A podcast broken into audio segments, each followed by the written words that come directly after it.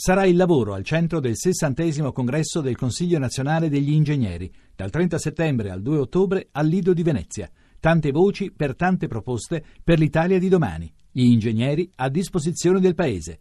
Tuttoingegnere.it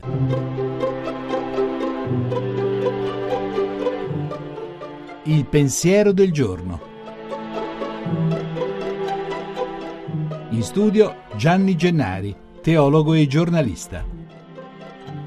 Acqua. Oggi nelle chiese si sente questa parola di Cristo. Chiunque vi darà un bicchiere d'acqua in mio nome non perderà la sua ricompensa. E già, da sempre dar da bere agli assetati è misericordia. Viene in mente però un'altra parola sempre di Cristo. Avevo sete e mi avete dato da bere. L'acqua nella realtà intera ha un posto fondamentale, tutti nasciamo dall'acqua. Vale per quella della mamma, ma nella fede anche per quella del battesimo. Aver sete è salute, aver sete ma restare senza acqua è segno di morte. E poi dalle acque di sopra nel cielo e da quelle di sotto nel mare, per la creazione fino all'acqua che con il sangue, dopo la crocifissione, esce dalla ferita del costato di Cristo provocata dal colpo di lance del centurione. Acqua. Lui stesso, Gesù, alla donna samaritana che arrivava al al pozzo per attingere l'acqua, dice che se lei voleva poteva darle un'acqua che zampilla senza fine fino alla vita eterna. E lei si entusiasma. Dammela allora, e così non debbo più venire qui a faticare per attingerla e poi portarla fino a casa. La parola che Cristo ha detto a quella donna vale anche per me che ti parlo e anche per te che mi ascolti, posto che hai desiderio di qualcosa che sazia davvero la tua sete di vita,